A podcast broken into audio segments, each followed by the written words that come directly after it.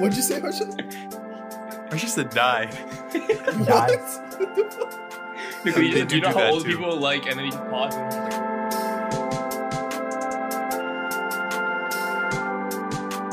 Hey guys, welcome back to an interesting discussion sometimes. Today I'm with the regular boys, so Harsha, Haran, and Christian. And today we're actually joined by my good friend back from high school, um, Tareef. Uh, Tareef, you want to introduce yourself, bro? Yeah, what it do? My name is Tareef Sharif. Um, I'm the 22 year old singer songwriter from Northern Virginia, and I'm excited to sort of be on your guys' podcast today. Yeah, I'm glad it's finally happening. Happening. Uh, I think Tareef swiped up on one of our stories like three or four weeks ago, uh, so he's finally on. Um, but yeah, bro. So what have you been up to recently, or what has everyone been up to recently? How was everyone weeks?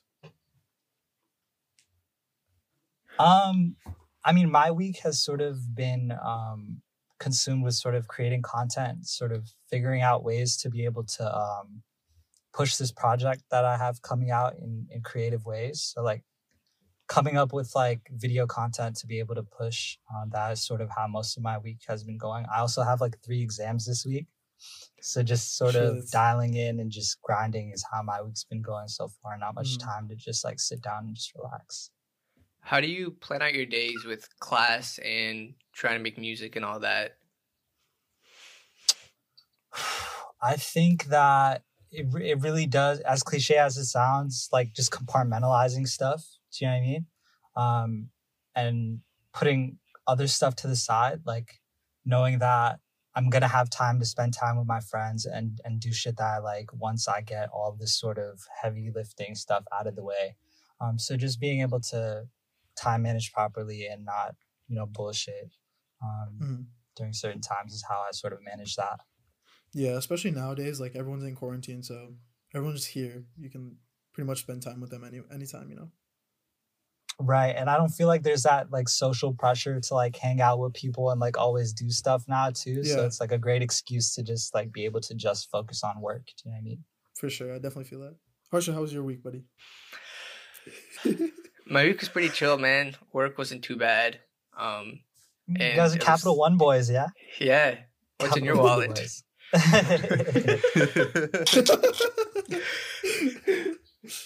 And then I got to Friday, you know, feeling very excited about watching LeBron get his fourth ring last night. oh, Mm. Wore my jersey and everything. I haven't brought it out all playoffs.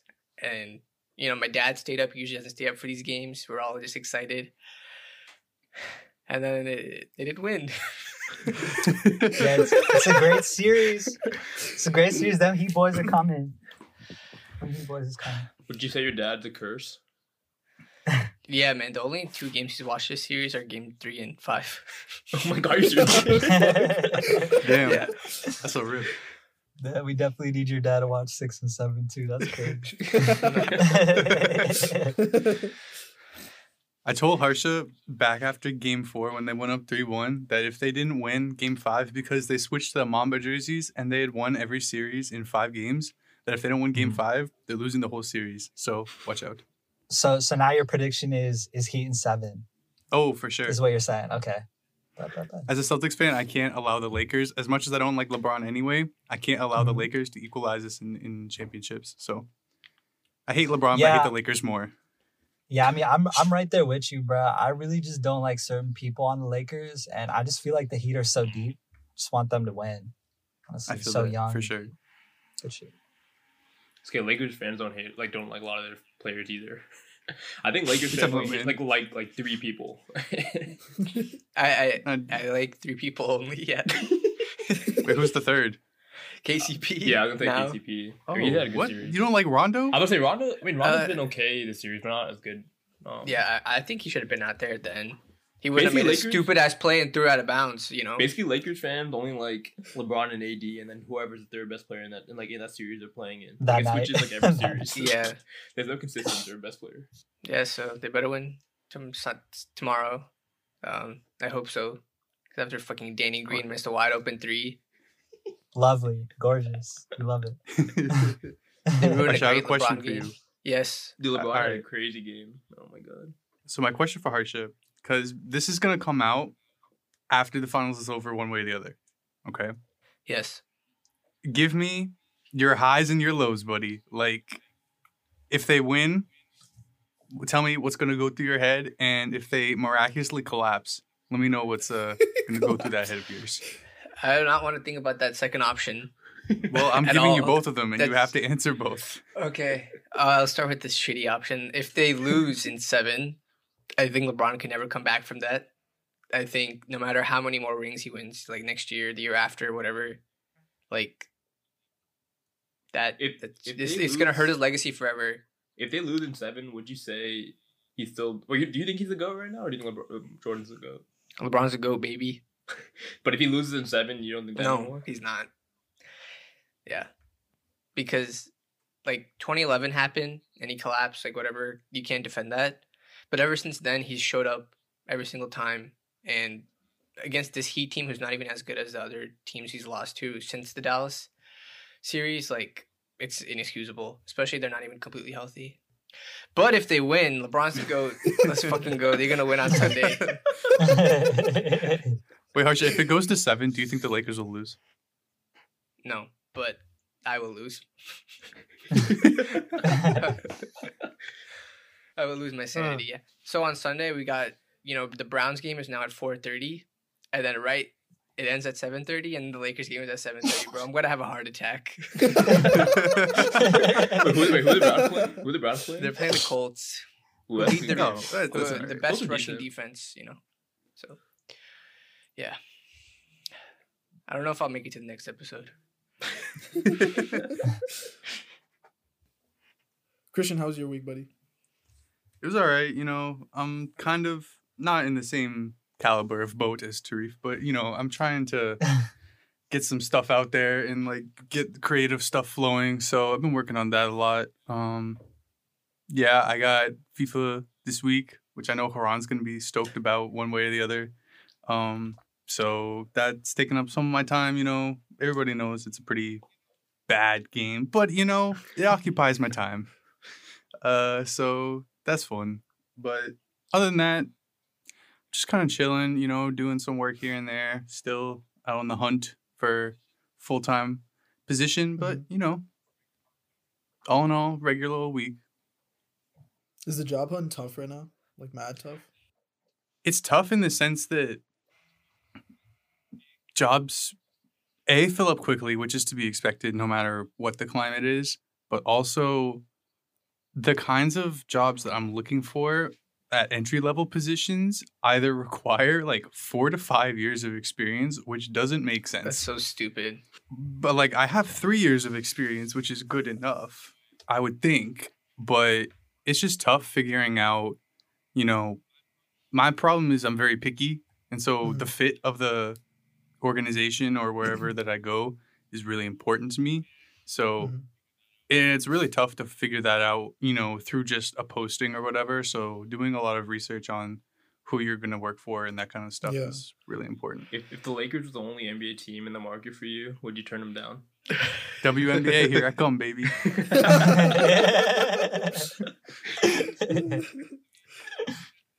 I mean, it would be cool in the sense that I could move to Los Angeles, but that's about the only positive I see in that scenario. Christian, what did you study in school? So I studied um the technical title is multimedia journalism with a concentration in sports media analytics. But basically I knew how to be a sports uh, knew how to be a journalist, but I also I worked for um the school Virginia Tech in their all their sports broadcasting.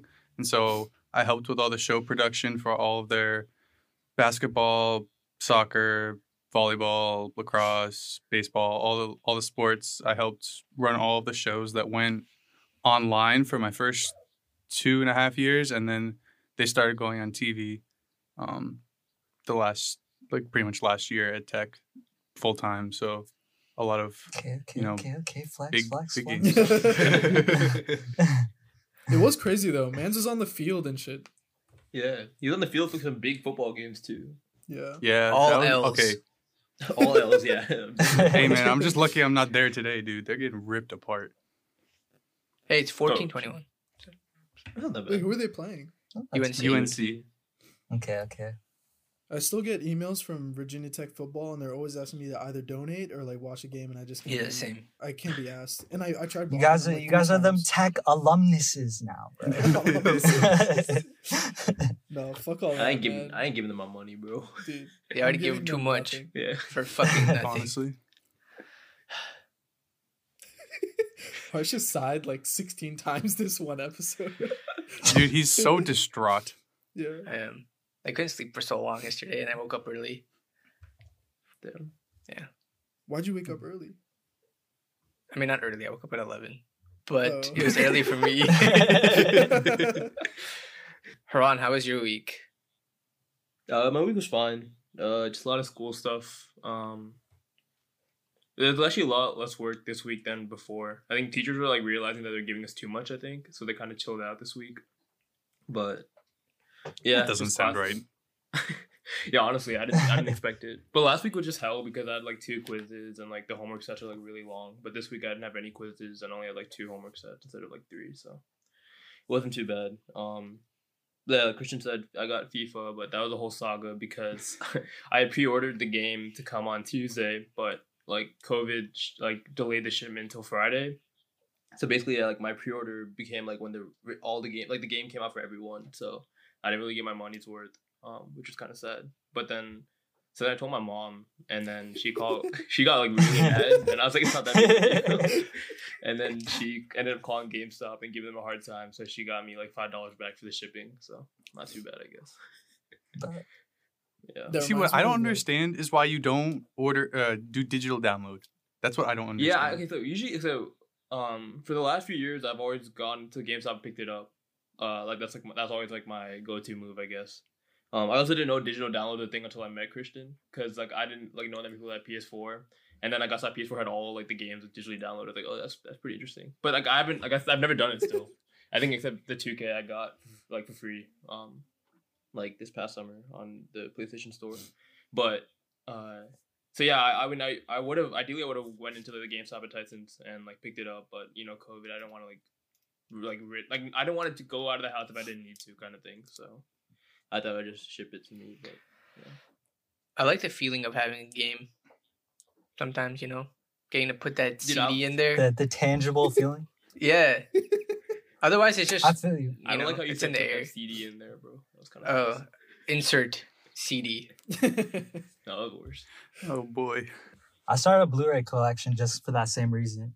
It's that Nice. feel. Otherwise, you just is your don't know what you're paying for. I mean, you do. Yeah, but you like, where is it? I, I, I can't have like see it. DVDs, but it's growing. It's growing. No, okay, okay. I could I could literally do like a, a like a um photo of every single FIFA like FIFA 06, like all the disc covers that I have.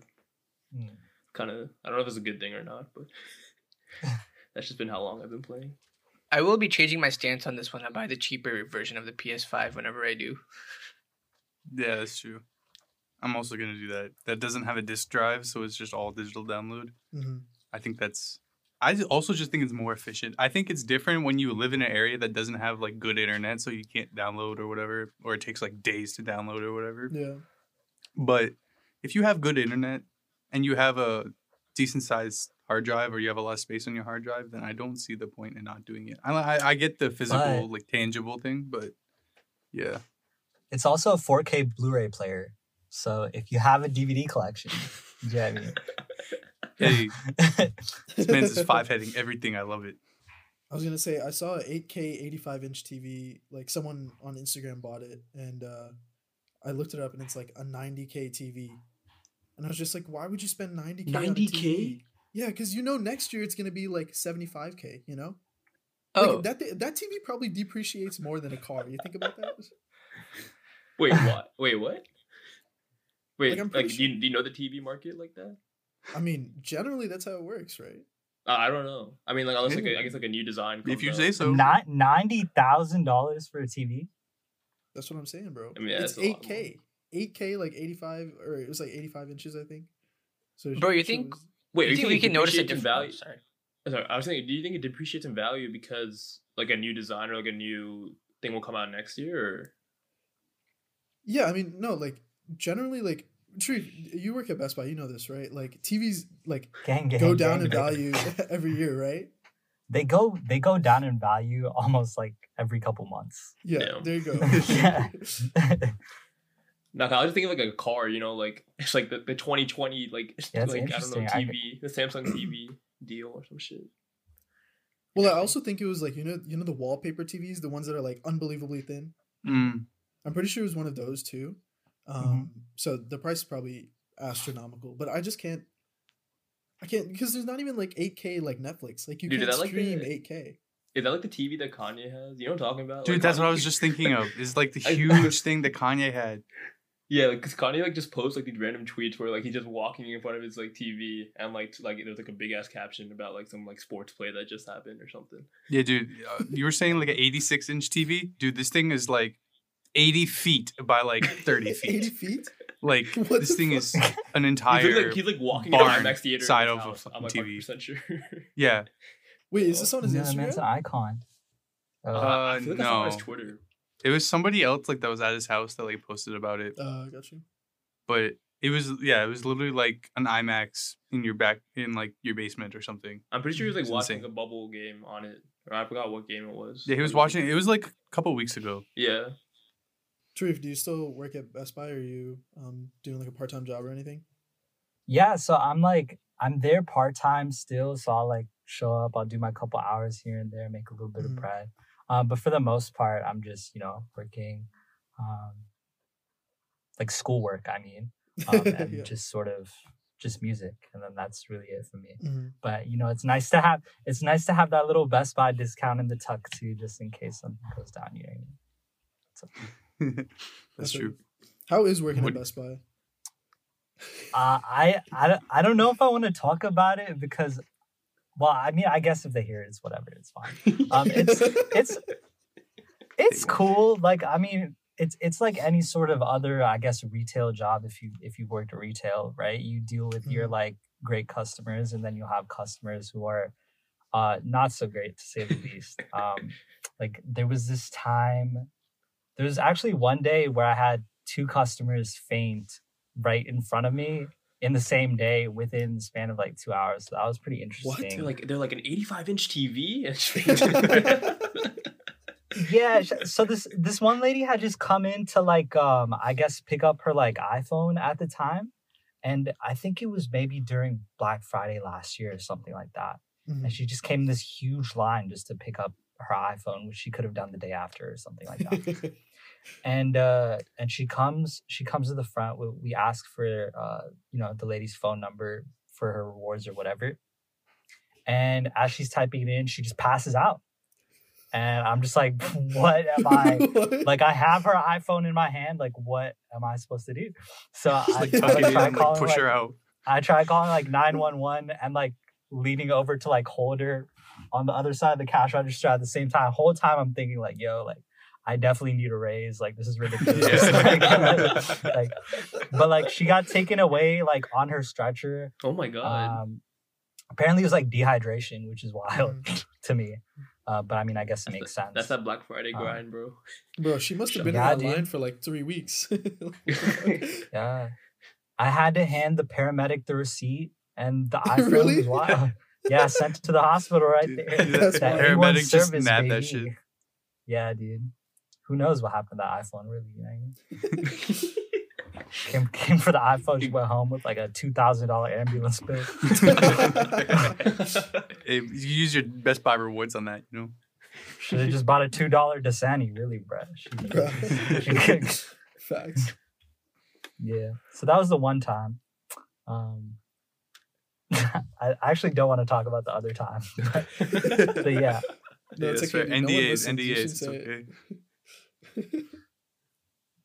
You know how like um like older people in hospitals like sort of um they Die. like piss in like bags, right?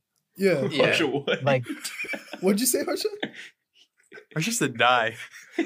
What? What the fuck? No, 'cause I just, they you know do how old too. people like, and then he just paused and Harsha's like, die.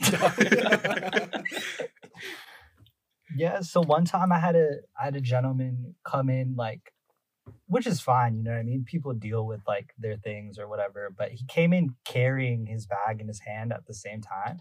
So you know that that's a little bit like jarring, like as an Mhm. employee, just to like you're checking someone out and you just sort of lays the bag down on your same table. So like, so it's like it's little things like that, but for the most part, it's like an enjoyable job. You know what I mean? Discount is, I guess, okay. I don't know if it's worth those things. You know what I mean? But I'm ready to be on the like real job market, is what I'm trying to tell yeah, you. yeah. yeah. You. But you know, Are you also looking for a job too? yeah, I mean, I am, I am, but I'm not because music is fortunately going somewhere for me. Um, it's it's sort of going in that upward uh trend or direction to where um I'm at the point now where I feel like I can make it a career, which is pretty crazy to say. Um, but yeah, I am still looking for jobs at the same time. I'm not gonna put all my eggs in one basket. I think that's really smart. Yeah. I was actually yeah, I was gonna ask you because I remember back in the day, um, you used to make YouTube videos, and I was in like one or two. Yeah. Um, but Yeah. like, how'd you go from that to like just making music? Because I think it was like soon after where you started making music, right? Yeah i mean i don't think it was i don't think it was ever a uh a conscious transition i Mhm. always just like making shit like whether Yeah. people watched it or not it was just something that i enjoyed doing so whether it was drawing or like making music or doing beats or things like that it was it was shit that i was always doing anyways Mhm. so i mean it just happened it just so happened that the music is what ended up picking up some traction but i still make videos even if people don't see them do you know I mean? You still making YouTube videos? Uh, I don't. I don't make YouTube videos like that. Put them out, but I think I think you can see the influences in sort of like the sorts of like short skits and things that I do Uh, I um, on my about, yeah. Instagram. Mhm. yeah. Yeah, so you guys don't know this, but like back in the day, um, one of Sharif's YouTube videos is this still up? The ping pong. I think they're all up. They're all Dude, up. yeah. So so Sharif did like a ping pong tournament um like video with like us and the boys. And um the loser, which was me, um had to drink like a dirty milkshake where they put like random ass shit in there. It was fucking Yeah, nasty. I definitely- just- Oh Dude, god. they put like they put like milk and Sprite and like hot sauce and like some other shit in there. Um, They definitely don't watch it. It hasn't aged well, but, but the story is good for sure. You know what I mean? Yeah, yeah. So yeah. The the arc, the climax and shit. Wait, did you, Right, did, you right, drink- right, right. did you finish all of it? No, hell no. They told me they, t- they told me I didn't, I didn't have to drink like that much. Uh, so I think that's the only reason he did it because we told him you could get off with like a sip. yeah, yeah. Yeah. I I, So like, was I it good? remember Time, drinking it though, and like I think I think Shrieker put in way too much Sprite, so it wasn't actually that bad. Damn. I didn't know that until now. So he was really faking the whole reaction this entire time. No, no, no. I remember the video. I was like, I tur- I took a sip and I turned around and I was like, dude, dead ass is not that bad. I remember saying that. I remember I remember making some jokes that probably haven't aged well either. oh god. Hey, we've all been We've all been there. It's okay. yeah. But, So Tareef, what do you study in school? um, I am a computer science major with um, minors in business and psych. Damn, literally everything. That's insane. No, honestly though, like those are. I feel like the first two are very similar, but then psych is like a thing that doesn't get paired with that very often.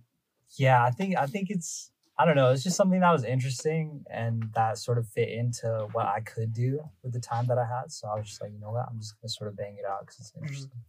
a lot of the people that do like user um, interface or like user experience uh, like development they do like psych um, what do you call it majors or minors because that usually helps in how um, what do you call it how they build their ui and shit Got you. Like on the perception side of things, that makes sense. yeah like like people at facebook when they created the like button shit like that you know I'm taking a class on perception right now, bro. It's arguably the hardest class I've taken in my life. What are you learning in it? It it's like the um it's like it's like the it's like the bio it's like the bio and the physics behind like how how we take in certain stimuli, like whether it's like auditory or like visual, and how exactly that's processed in our brain and how it like comes out. It's pretty wild. Damn. that's cool bro I actually i started reading this week um i bought a book called Okay, the power okay, of habit i bought a book I've read called that The- actually. you have yeah dude it's Uh, is it Eckhart. Tolle? No, it's um Charles Hudig or Duhigg, Um, something like that. Yeah, yeah, yeah. I've read that. Yeah, dude, it's it's really fucking good. It's cool. Um, I've I'm like eighty or like hundred pages in, um, Mhm.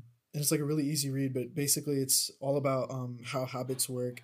He speaks about all these different examples of like um how like there was one marketing genius guy who uh basically he worked with this um toothpaste brand like back in the day i think in like the 40s or 50s called pepsodent.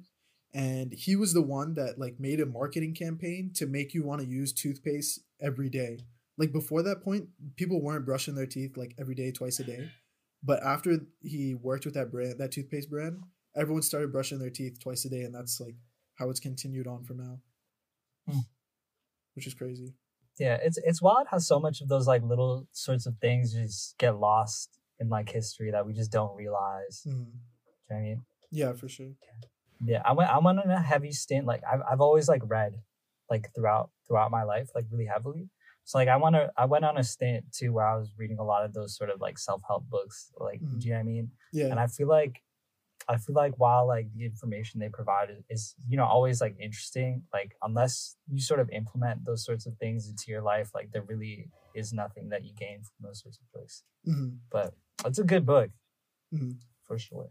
I definitely agree with you. The reason I like this is because it's kind of like short stories. Like they give a lot of different examples of how habits are utilized in, um, you know, like a bunch of different fields. So I thought it was just really interesting in that sense.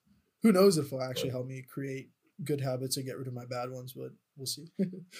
But at least you know, you know. Yeah, yeah, yeah, Yeah. Right.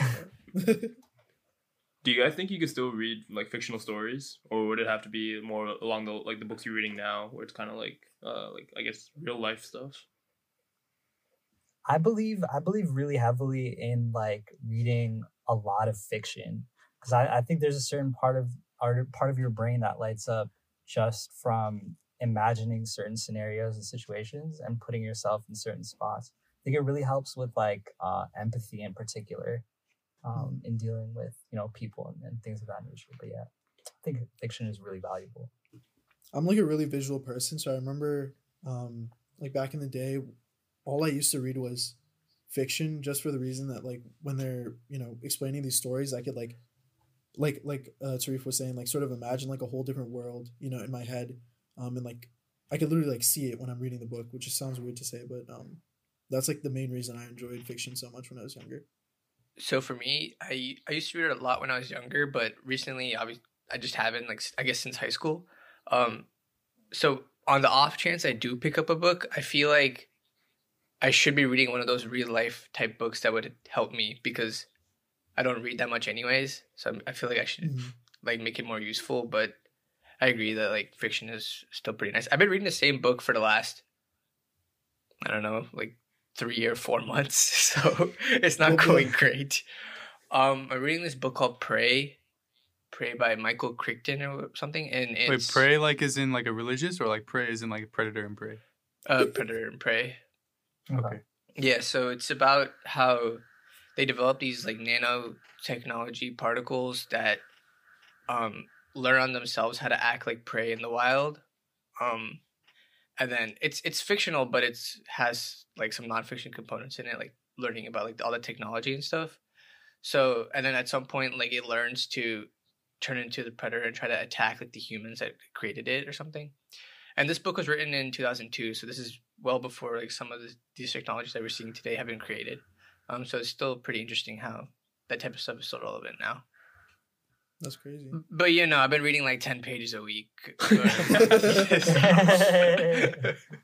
Are you like not allotting enough time for it, or are you just like, um, it's because I don't have the physical book. I'm reading a PDF on my laptop, and I just really don't like looking at a screen and trying to read. I, I would much prefer having a physical copy and just Mhm. leaving it next to my bed. But you know, it saves money. I did download it illegally.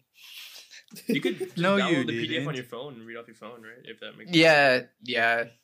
I, I like the bigger screen, but I don't could just because I'm looking at a screen. But I swear it's like the the like distraction of having it on digital and like having the option to like look at your Instagram Yeah, or like yeah, your Twitter at yeah. the same time just like mm. throws like a whole bunch of shit off. Yeah, but I think- I'm- I think also just like especially now in quarantine, we're all like in front of screens the whole day more than like ever Yeah. before. So like I guess reading books would be like your hmm. time away from that if you have a physical copy. So Right. Yeah. And usually I like to read at night right before I sleep, but I don't Mhm. really like looking at my phone at that time. I'm in the same kind of boat as Harsha. I don't I don't really read uh, you know, for fun anymore. Um I feel like I switched from getting my enjoyment in both fiction, nonfiction from reading to consuming other kinds of media, which is definitely a luxury that we have nowadays.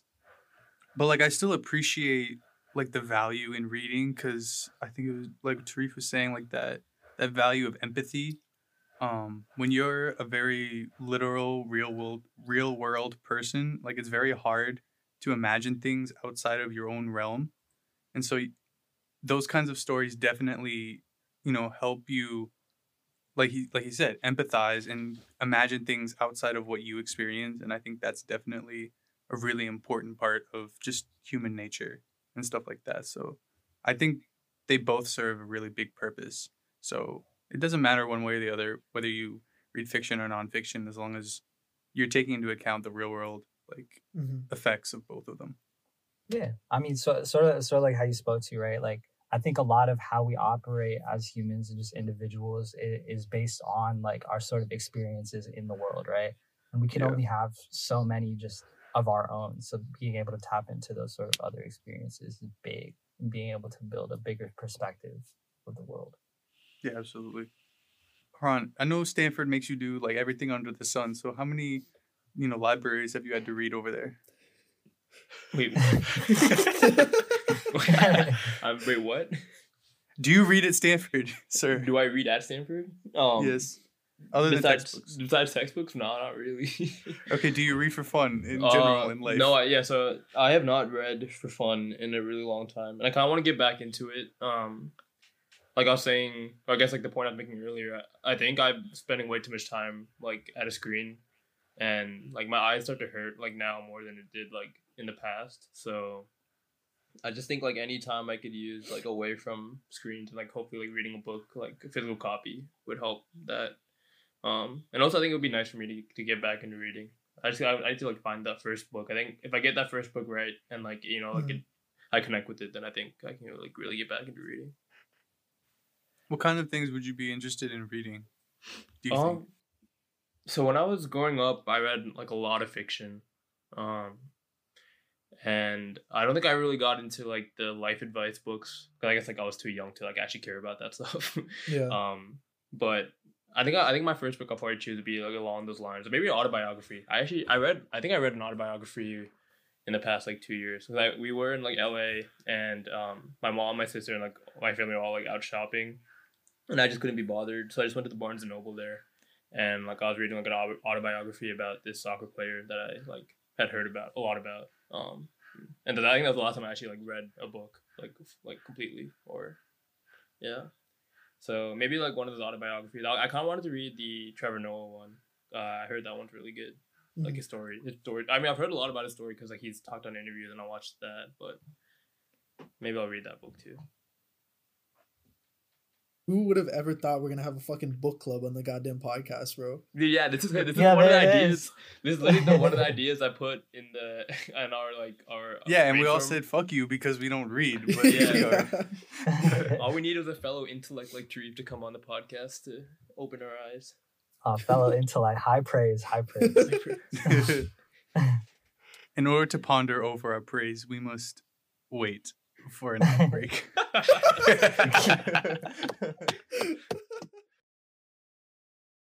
All right, guys, welcome back to part two of episode. I don't know, what is this? Twenty eight? I hope. I think that's right. I'm just gonna say twenty eight.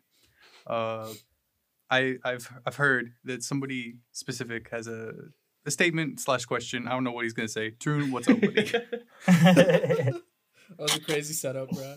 Uh, no, I was just uh, back when we were talking about like reading versus consuming other forms of content. I was saying that um, I feel like with books you can.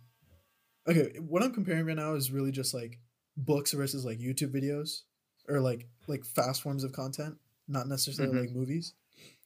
But like I feel like with books you can reread or like get way more out of it than out of you know like a even like a 10 to 20 minute youtube video you know what i mean like however many times you watch that video you're not gonna get something different out of it. Um whereas books you might notice something that you didn't notice before. Um but yeah.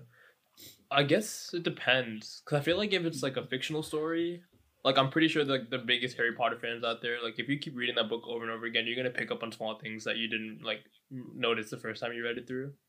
Um, but I feel like in terms of like if it was a book about like a historical historical event compared to like a YouTube video, I feel like either like both ways if you read or you watch the video, I think you would get the same amount of content if that makes sense. Like no matter how many times you read or watch it. yeah i guess that's fair I I, th- I think it depends. I think the thing with books is that we just spend we spend so little time now on, on content that like sitting down with a book, we spend just so much more time sitting there and like reading it as opposed mm-hmm. to like watching like a 10 minute video. I'm sure if you watch the 10 minute video like three, four, five times, you probably get the same amount of information that you do out of both, But we just spend so much more time with the text. hmm Yeah, I That's think it also goes with like context because when you read a book, like the words don't change, right? It's only your perception of what the words mean that can change. So those words are going to be the same no matter what, like no matter how many times you read it. So maybe you have a different like look or a different like opinion on something the second or third time you read it. But I think it's the same. It could be just the kind of videos that I watch, but like when I watch a music video or I listen to a song, like on my like 80th or 90th like watch or listen like i could pick up something new. Like i think that's what's really cool about the other kinds of like content that we've had recently like stuff that's been been put out the last few years is that there's like hidden layers to everything. Well not everything. Some things are just very plain sight and like you see it and that's what you get. But then i think that's what makes things really like works of art or whatever kind of media you choose to consume like that would that makes that super special because you can deep dive into like the different layers and like pick up on new things and i think that's really cool. And it goes for books too. I'm not saying books don't do it but yeah. Yeah, I agree with you. Yeah, like this the sorts of art that you can listen to or watch or, or look at and just look like on on first glance just looks like real surface level, but has like much more information like uh, on a sort of deeper level in it is always more interesting than just I guess the alternative. Yeah, like that's why concept albums are my favorite thing in the entire world, is because like you can take a, a motif or just like a, a theme or whatever and just go through and have seven to like 13 different like little songs that are different pieces of it, but they all kind of string together and there's different things that you pick up here and there. That actually So, kind I of goes think- into a, video I watched recently. So like Nathan Zed, who uh, went to tech, he uh, he's a tech alum, I guess, and he posted a YouTube video I think last week, and it was about how Was it the um, classic album thing? yeah, essentially he was he was just talking about how the art of a like a story in an album. I don't I don't Mhm. know the exact term I'm looking for here, but Yeah. like that that art's kind of like gone away. and, Like I think we don't uh, like appreciate it enough. And he said like there's a lot of albums out there like that if they like just reordered their songs a little bit and like like fixed like that stuff and like they had more of a narrative, like they would be like classics. Like they're probably like one or two like uh switches from like being like a classic album. Did he give any I think that's- examples? Yeah, he was like talking about a lot about like a different a lot of different albums. Um, but uh, he didn't talk about like he was talking about the ones that like did a good job of it. So he like talked about Kendrick's uh, "To Pimp a Butterfly." Mhm. He's talking about uh, uh, "Twisted Dark Beautiful Fantasy" and like uh, and he's talking about like a lot of like R and B. He's talking about, like Stevie Wonder and stuff. But I mean, it's pretty interesting, I guess. Uh, he was saying that he doesn't like when people just shuffle through albums. Like he thinks like if you listen to an album, you got to listen like from one like like in in like sequential order. Uh, I've said that make- before too. yeah, yeah, yeah. I'm just saying what do you're saying. No, I, I mean like, I think I think he's right. I didn't watch the video, but I I see, saw, saw some tweets or some Instagram story from him or something. But I think he's right that it doesn't get enough love. But I also think people don't look hard enough for those kinds of things, because, I mean, I know I personally don't listen to a lot of like super in-depth lyrical kind of artists as much but I think especially us as like a pop culture. I mean, listen, you're not going for like a super hot album. You're going for that hit. Like, I mean, that's the thing. You want something like for us, like we gravitate to something that's like catchy. Drake, I think, used to have really good storytelling, but in the last like I don't know how many years, he's just kind of turned into like a, a hit seeker, which he's really good at. And that's just who he is to at this point. But I think his first like three albums were really good, like story wise. Like I think that's just a, a shift that's been made. I think also like just just from like the commercial side of things, right? The uh the the critically acclaimed, well sequenced, um, you know, lyrically really thoughtful record, um, I think is harder to market and harder to sell. And in a music Yeah. industry where sort of uh, the money isn't really in CD sales or sort of Right. like physical media anymore, it's harder to be able to, you know, push those sorts of records unless you're a sort of generational talent or something like that. Do you know what I mean? Right. So I, I, I think that's why a lot of the music that we see coming to the forefront or that's pushed by like labels and things like that is that sort of that hit record, things like that. Mm. So I think again, like like Christian was saying, like that music does exist if you were to dig for it, but commercially or, or in the mainstream on these Spotify top 50s and 100s and RapCaviar, you're not going to see those sorts of records really pop up. Yeah. Would you say it's a fair assumption that um, usually those like well sequenced uh, like storytelling al- albums are either put out very early on in a musician's career or after they're already like after they're already like goaded or like substantial um, or you know like a known successful musician? Yeah, so I mean that that's a good question. That's a that's another sort of um, thing that's different about the music climate today. Prior to prior to the streaming era, um, labels used to actually develop artists prior to releasing them. Mhm. Now, before you get a deal or before you even have a meeting, you have to have a hit record or some sort of traction or a fan Mhm. base to to have the label be able to sell. So, so to sort of answer your question, I think again, those sorts of artists do exist. Like everything, I think it's it, it always depends. Um, but but yeah, I do think there are kids who are making, you know, like I guess mediocre or like hit records that are capable of putting out those types of projects, but you just don't see it right away. Yeah, I think that like Drake, for instance, he did it at the early part of his career after he signed with Wayne, and you know that, and then he grew to be where he was, and then he started putting out pop stuff and like hits, and that's just one lane.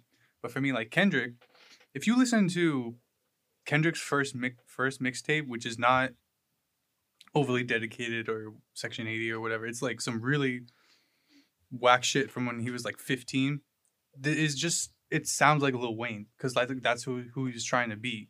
So mm-hmm. I think that development. I think it doesn't just have to be as an artist. It can it can also just be as a person. Like Right. that development of who you are can help shape you know the kinds of things that you want to talk about or the way you want to organize things. And I think it's hard to say, especially nowadays when everybody has such a different path. Like it's hard to say that people are more likely to do it this way or that way. Um, but I think definitely like Truth was saying pre-streaming era, like they would grow, they would take your talent and then sh- shape you to who you could become. But now you have to be already pre-established, Mhm. and they kind of just, in my opinion, they kind of just feed off of your image or your brand or whatever. Which, as crazy as I think Kanye is, like the fact that he's trying to get everybody to own their masters is like the best thing I've seen him do in so long because that's how these record labels take advantage of a lot of people. Like Desiigner, Desiigner's a one hit wonder pretty much to everybody, right? Like for Panda. But this dude saw like he got completely screwed over by G.O.O.D. Music and couldn't release music for so long. Regardless whether you think it's good or bad, like the dude just wanted to release music, right? Mhm. and he couldn't because of his record record contract and like his label and all all that like other stuff that was going on that was out of his control because when you're young and you're trying to come up and you see like the front that they can give you uh for money you just like oh shit that's like the shit ton of money they'll help me like do this like you know help my mom get out the hood or like you know whatever. And so you take that and run but then you're tied to them for so many years and you don't have a say anymore. And so and you can't make as much money if you don't own your Yeah. masters. So it's really tough to like i don't know. It's a whole different conversation but in the same way i think it's just up to the artist because there's two ways of doing it. You can either get, you know, popping and then do it so people will already have an interest in you so that then you'll be sure that they listen, or you can try and pop off with that. But that's a much more niche crowd because, like you're Yeah. saying, like people shuffle through albums, they don't listen to them all the way through, really. Yeah, I mean, you it's know? it's it's an interesting conversation. I, I think a lot of people don't understand that their favorite artists' record deals, like the the money that they're given for these record, their advances. Do you know what I mean? Yeah. So the the artist is being fronted this sort of money to record a project, market the project, um, you know, put it out, pay pay all the people who are playing music um, in the studio sessions, and they have to be able to recoup the advance that they're given by the label.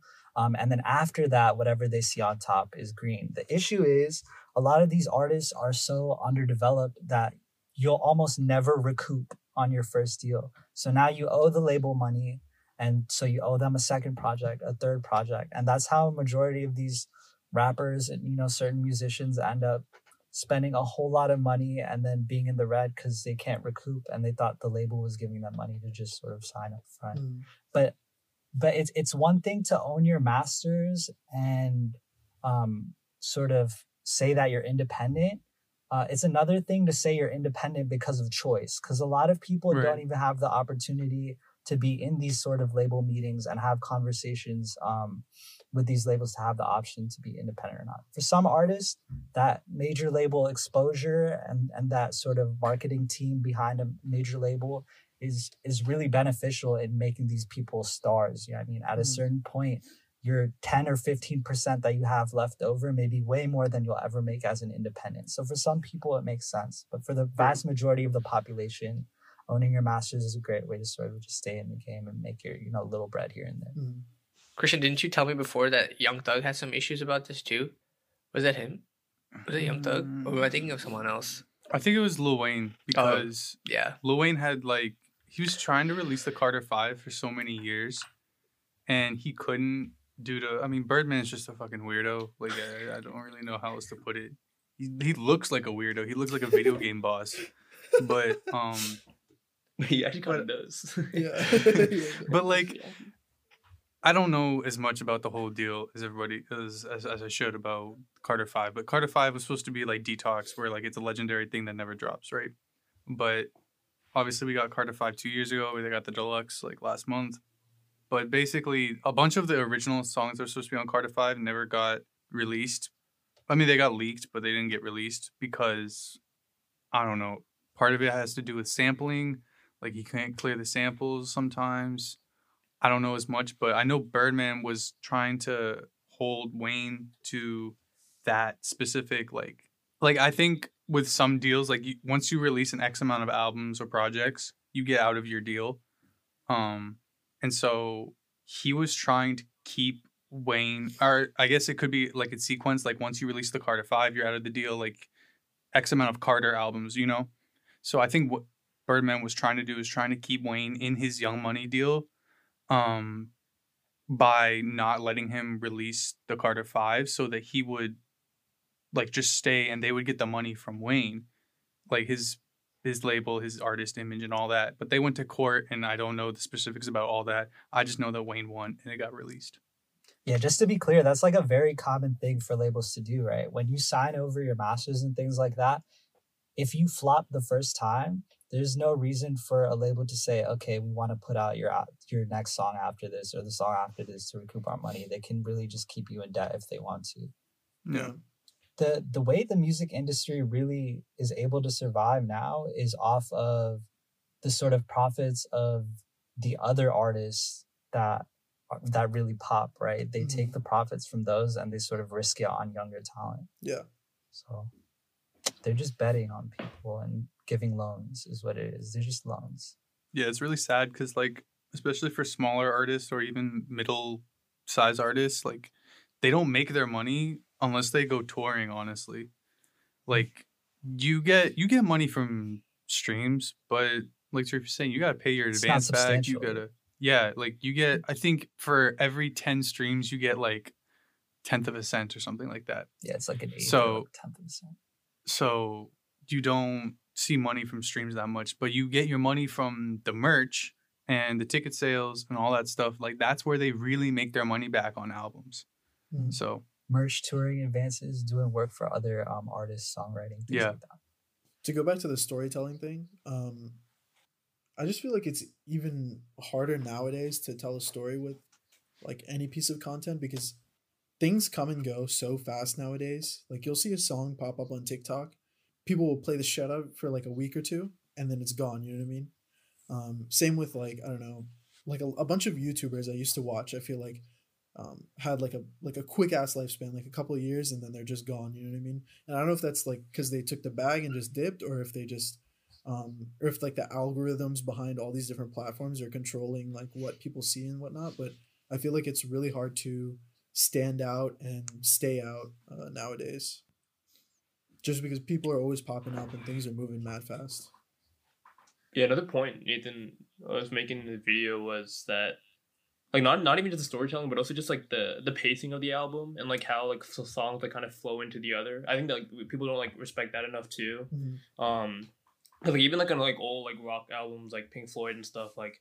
A lot of their songs like would like flow into the next one, and like that's why like on the radio if you hear them like they just play like three songs like w- like all after each other because like that's how like the songs kind of feel like they just all become one song, and I feel like um um a lot of artists like don't or I guess I don't I guess not artists or producers like don't put a lot of effort into that. But I know like I notice like Metro like he does a lot like a lot of his albums like a lot of the songs like flow into each other. So like it like keeps you like kind of kind of wanting to just play in sequential order because all the songs like kind of combine into one. that's a whole different art form though, you know? Like being able to sequence things. Like Yeah, that's no, just a whole other yeah. talent. Um but I think it's really tough because you, a lot of artists want that pop song is that when artists release an album, they release a collection of songs. They don't release a coherent album. And that's what if that's what you're going for, great. For me, that frustrates me a little bit because I like a coherent thought throughout a whole thing. And like what you're saying with Metro, I like most people just listen to the uh, Savage Mode 2. And while I think it falls off the theme at the end of the album, you can tell that all the songs are supposed to belong together because of the production style and also I mean that's just who Savage is. I mean a lot of Savage's songs just kind of all you know sa- they don't sound the same but they have the same kind of sound to them, you know. Yeah. So Metro definitely that's why he's one of my favorite producers is because he can and even his uh, uh Not All Heroes Wear Capes like that was literally just a collection of songs but they all somehow went together. Yeah. It just like that shouldn't have happened. Like that's such a cool thing for him to do.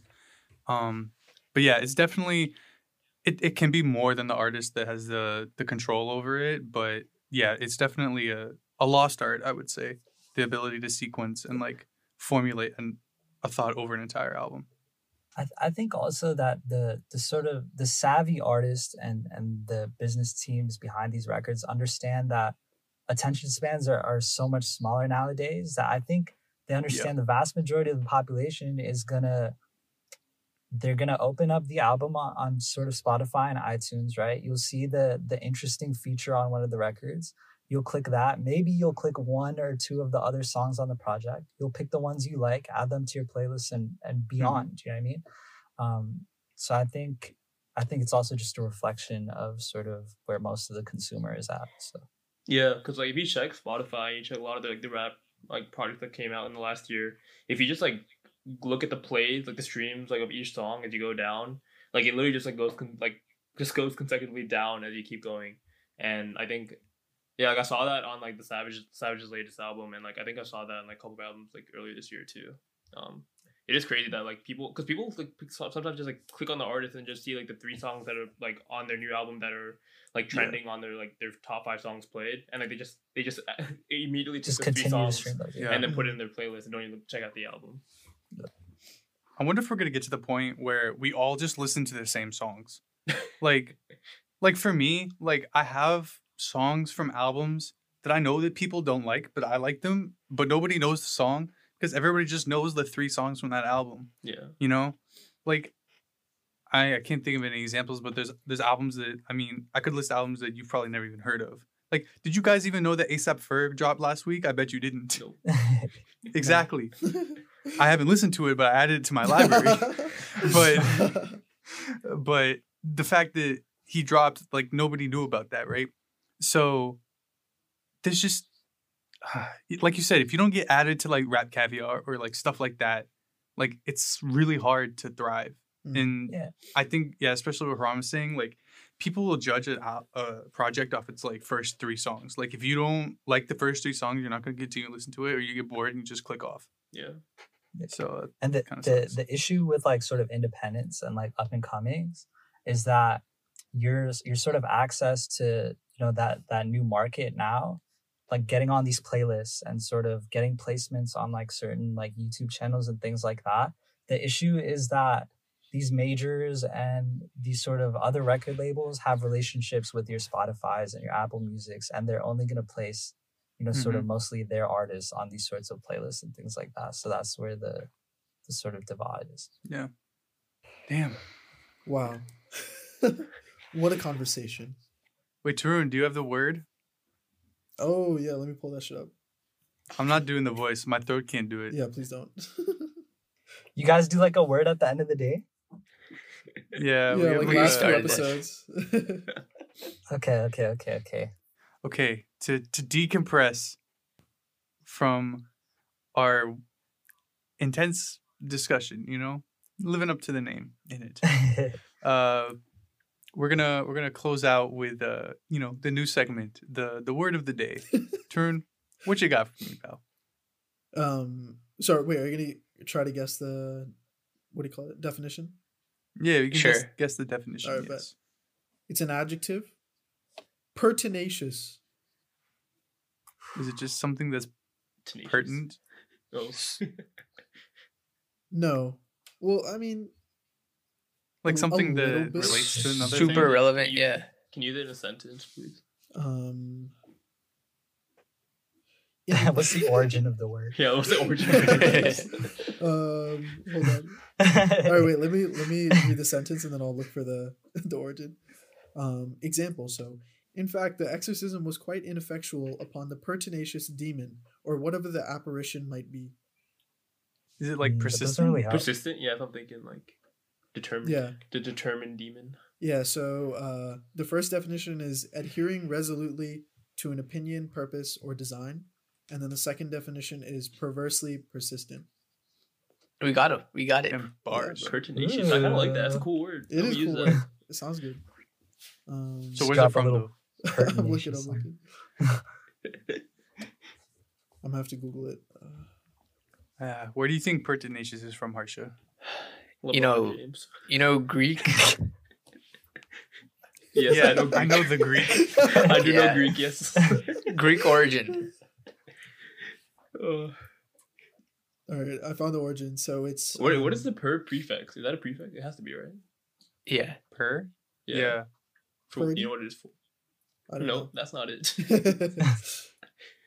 so the first half of the word, or pertinax or pertinac, comes from Latin and it means holding fast, and then the like the ous is uh, just from English. Greek and English. Yes. Okay. Latin and English. No, Latin English. You know it's Greek. That's what Oh yeah, I was right. there you go. Pertinacious, guys. You know, if you can use that in your everyday life, like, go for it. you're probably really successful Yeah. If you're if you're pertinacious enough, you know. oh. Ooh. oh All right, that's uh that's enough that we got for this week. We want to thank Tareef for stopping by. Absolutely. Um, you got anything you want to plug? Definitely plug your music. You know. Uh, yeah, I was just gonna say one. Thank you guys for having me. Um, I have a music video that came out last week called Dust. Um, I also have a single that came out a couple weeks prior. Um, I have a full project coming out on November sixth. Um, so I'm looking forward to dropping that. You can find me on all socials at Carnatik C A R N A T I K. All right, yeah, we'll definitely drop that, tag him, and everything uh, when we do the promos for this podcast. But other than that, that's all the time we got this week. So we'll catch you guys next week. All right, peace. Bye. Yes.